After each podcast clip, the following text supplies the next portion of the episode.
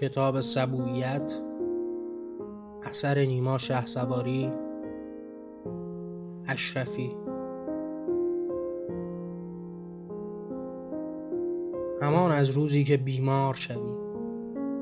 وقتی بیمار شدی تنها درد و رنج لانه کرده به وجودت تو را از پای در نخواهد آورد که تو به رنج نداری آشنا خواهی شد. من هم آشنا شدم. میدانی من هم درد به وجودم لانه کرد، آخر روی این تن که نیستم. اما بیماری که گریبان مرا گرفت آنقدر بیمهابا نبود که هرچه در این سالیان اندوخته بودم را از من برو باید و به بهانه زندگی کردن وقف نداری شوم. مردمان در دل آن بیمارستان به همین گونه می گفتند: بیماری تنها جانت را نمی گیرد که اندوخته جانت را نیز خواهد گرفت. میدانی این بیماری لامروت دندان به جانت میکشد. نخست دست به گریبان آنچه از جان در وجود لاجانت مانده خواهد برد و پس از آن که خیالش آرام شد که از تو چیزی نخواهد ماند، به اندوخته های جانت حمله خواهد کرد. گفتم که او برای دریدن جان آمده است. خب وقتی از جانت چیزی برای دریدن باقی نمانده، او را چه کار خواهد ماند؟ بیشک رو به تو خواهد کرد و خواهد دانست که تو در طول این سالیان با جانت چه ها کردی. بیشتر مردمان در آن بیمارستان همه با جان همه چیز را اندوخته بودند. آنان تمام عمر را به صرف جانشان مالندوزی کردند و حال که بیماری دانست از جانشان چیزی باقی نخواهد ماند، شروع به دریدن آن چه اندوخته بودن کرد تا از آن جان چیزی نماند. وقتی در بیمارستان بودم، میدانی بخشی از بدن من اضافه بود، یعنی جانم بیش از آن چه باید داشت در خود بارور کرده بود. همه به چشم مردی دارا مرا می نگریستند. برخی به من گفتند: چرا برای از میان بردن آن چه فضل توست به طبیبان رو کردی؟ کسی گفت: این هم از دارا بودن بیش از حد است. او مشاهیر خود را از دست داده و هر که برای خود داستانی ساخت. اما آنان نمی دانستند که این فضل من چه دردهای بیکرانی در طول بودنم به من هدیه کرده است. برخی بر اندوخته هایم نظر می کردند و به من می تاختند که هرچه در این سالیان اندوخته از برکت حضور آن فضل در جانت بوده است. اما این گونه نبود و مرا تابی برای پاسخ دادن نماند. چه بگویم؟ به آنان بگویم که هر بار وقتی کار می کردم از درد آن فضله جانم به خود می لولیدم و از کار کردم باز می ایستادم؟ بگویم که بارها عذر مرا خواستند و بر این داشته افسون خود لن گفتم؟ بگویم که آخر این درد توان مرا گرفت و به این نوانخانه راهم داد. نمیدانم به آنها چه بگویم و از این رو بود که آنان را چیزی نگفتم. آنجا در طول این سالیان اندوخته بودم از برکت سرسختیم بود و حال این فضله آمده بود تا بخشی را که مانده است از آن خود کند. بسیار دست و پا زد. در طول بودنش هر بار بهانه‌ای تراشید تا کمتر از آنچه توانم است بیندوزم و برای مبادایی چون امروز پس‌انداز کنم و حال به آخرین زهر خود خواست تا فزونی آنچه مانده بود را از کفم برآورد. آری موفق شد و سرآخرش توانست کاری که عهد کرده را به پیش برد. اما او را توان از میان بردن همه چیز من نبود و می دیدم که برخی با آنچه از جان و اندوخته های جان بود بیمار فریاد می زنند: امان از روزی که بیماری به جانت لانه کند. او هرچه از جان است را خواهد برد و می دیدم که چگونه آنچه از مال اندوختند را با خود می برد. همه آنان را می دیدم و به حالشان افسوس می خوردم. اما آنان مرا به چشم افسونی می دیدند و شاید آرزوها می کردند. نمی دانم، شاید لب به نفرین می گشودند و شاید مرا لن گفتند. هرچه بود آنان را احوال سالمی در میان نبود و مرا کینه به دل نماند که این درد آنان را هر بار به چشم می دیدم. او را هم می دیدم. نمیدانم چه درد داشت. نخستین بار که او را دیدم بی محابا به این سو و آن سو میدوید، در دالان بزرگ بیمارستان به سر و روی خود میکوفت. استیصالش را هر بار به عین میدیدم و نمیدانستم رنجش از چیست. از این کلافگی او به جستجو آمدم و هر بار به او نزدیکتر شدم.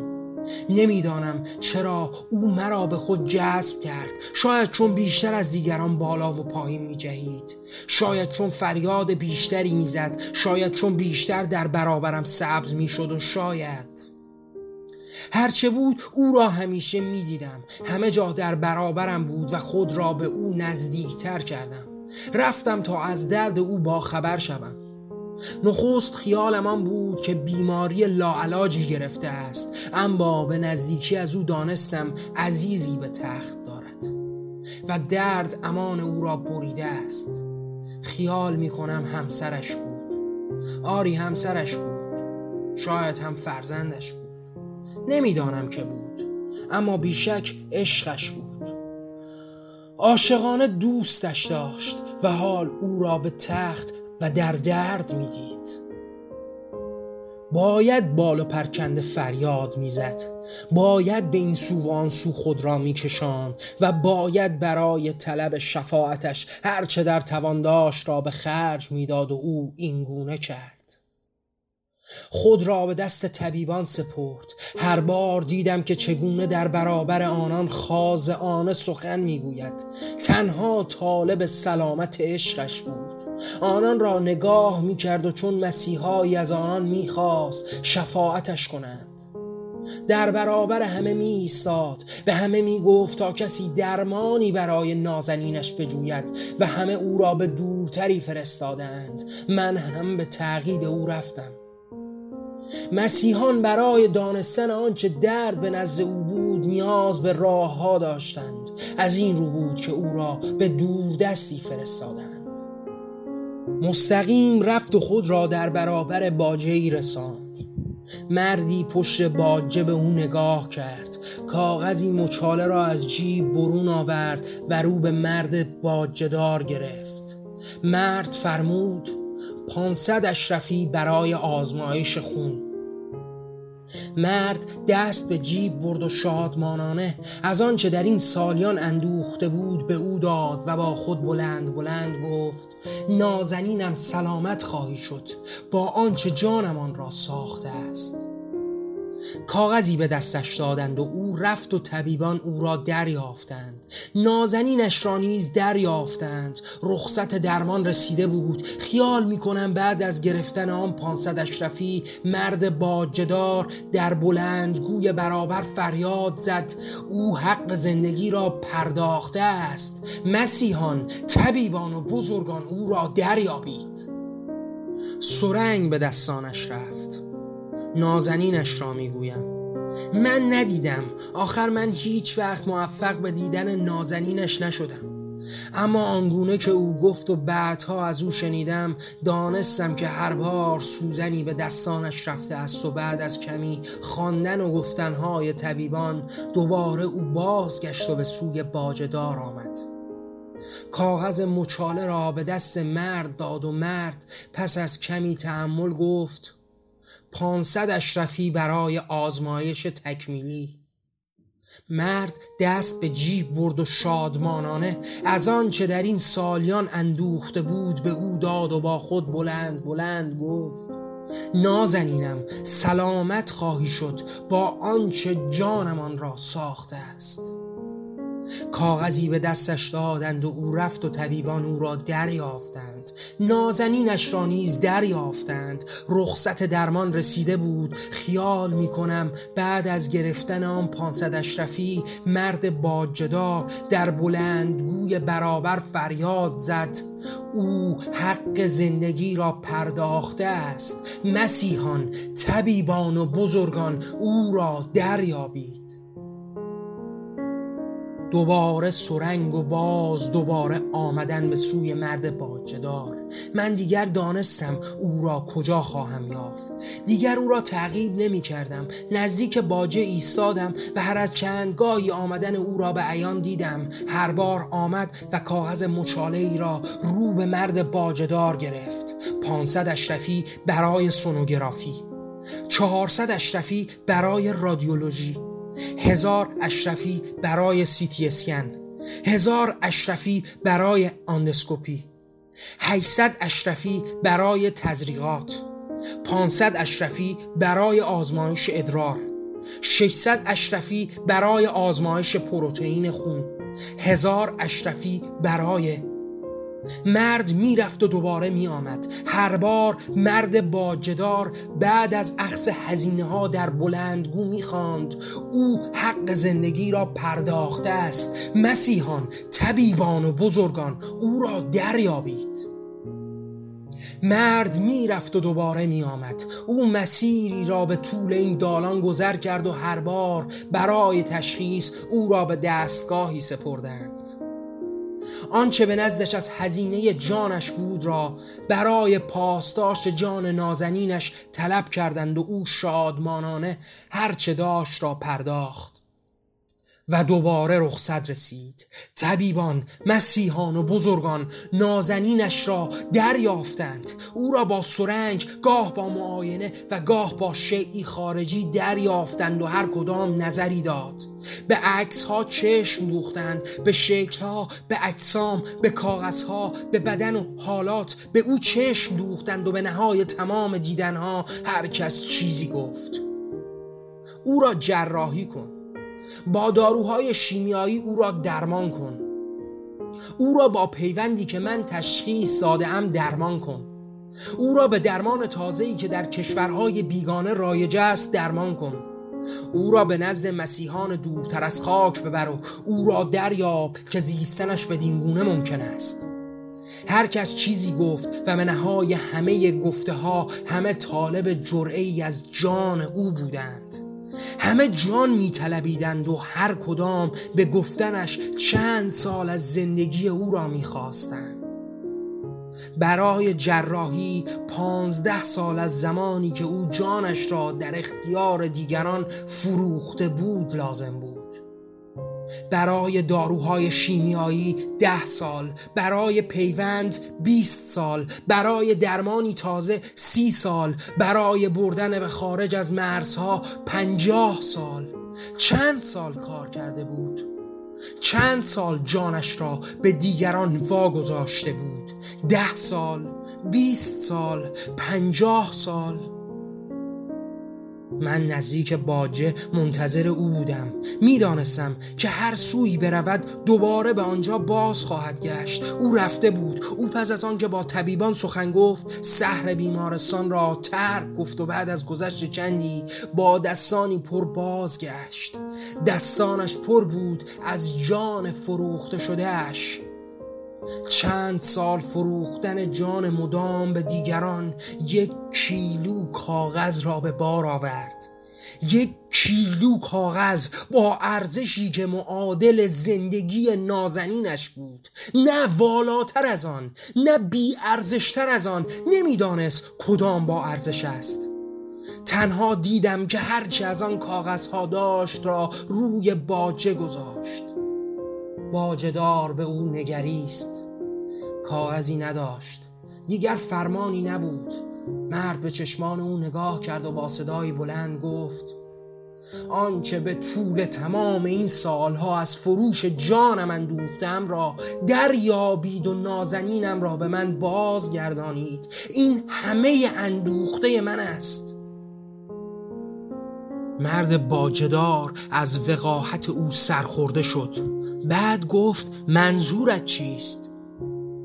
مرد مستعسل با نگاهی دردمند گفت نمیدانم، میخواهید او را عمل کنید، به دارو بسپارید، پیوند زنید و به خارج مرزها بفرستید، من سلامت او را میخواهم.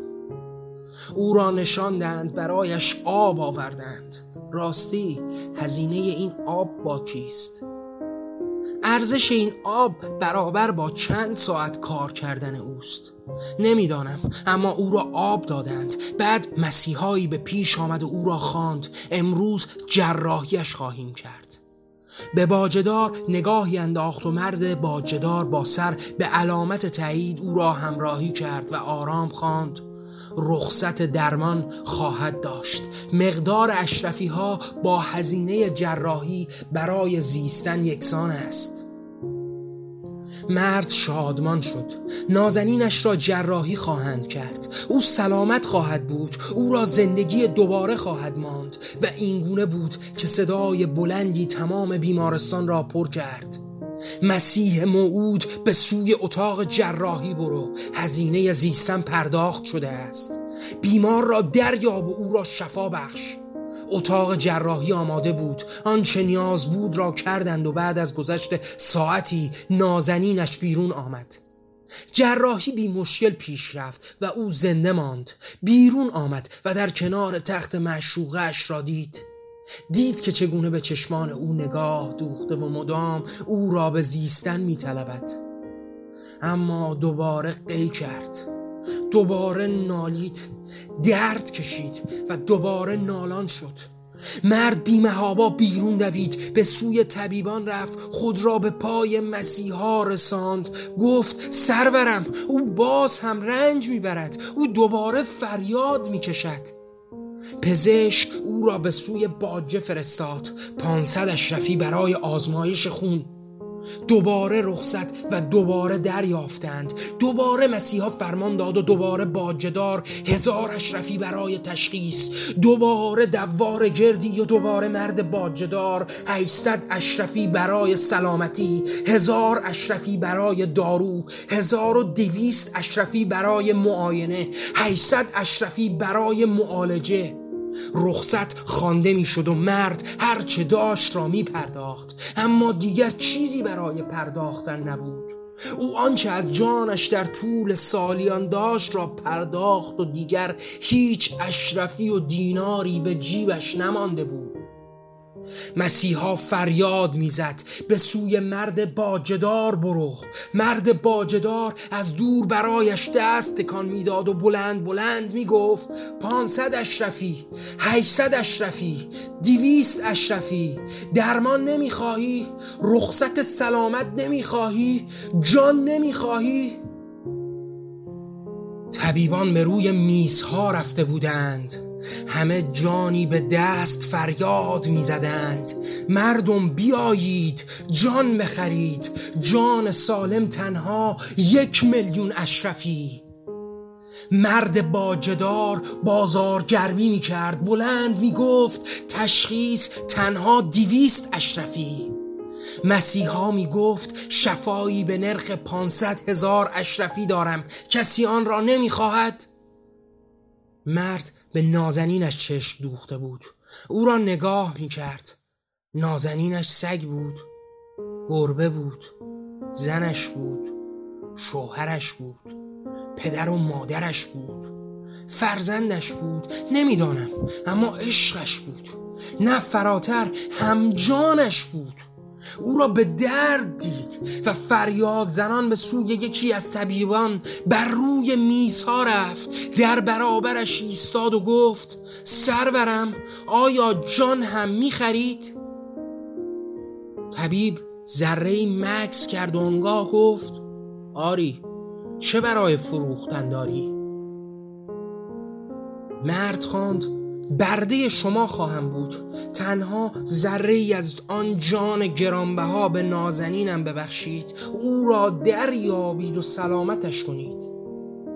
طبیب با ریشخندی گفت بردگی تو مرا چه سود؟ آیا از جانت چیزی برای عرضه داری؟ مرد برخاست، به روی میز رفت و فریاد زنان گفت: بشتابید، کلیه دارم، کبد سالمی در بدن من است، چشمانم به روشنی می‌بیند، گوشهایم سلامت و همه چیز را میشنود، دست و پاهایم هر چه میخواهید بیایید از من ببرید، جان تازه‌ای برای فروختن دارم. همه او را دوره کردند، طبیبان، مسیحان، مرد باجدار، بیماران، همه و همه او را دوره کردند و حال اشرفی دادند. یکی دست برد و کلیه‌اش را درآورد، بیست هزار اشرفی بر زمین ریخت. طبیبی دست برد و قرنیه چشمانش را بیرون کشید و پنجاه هزار اشرفی به زمین انداخت. باجدار با ولع بسیار تکه تکه بدن او را میکند و به درون یخ میانداخت. میخواست پشت باجه‌اش آنها را آویزان کند، میخواست دست و پا و انگشت و قلب را بیاویزد و همه را با قیمتی که خود خوانده به مشتریهای جان بفروشد. همه چیزی کندند و به کنار او آرام خواندم: مهرت را نیز خواهی فروخت؟ مرد در حالی که جانی در بدن نداشت و تکه تکه بدنش را برده بودند چیزی نگفت و چشمانش را بست و آرام در کنار نازنینش خفت.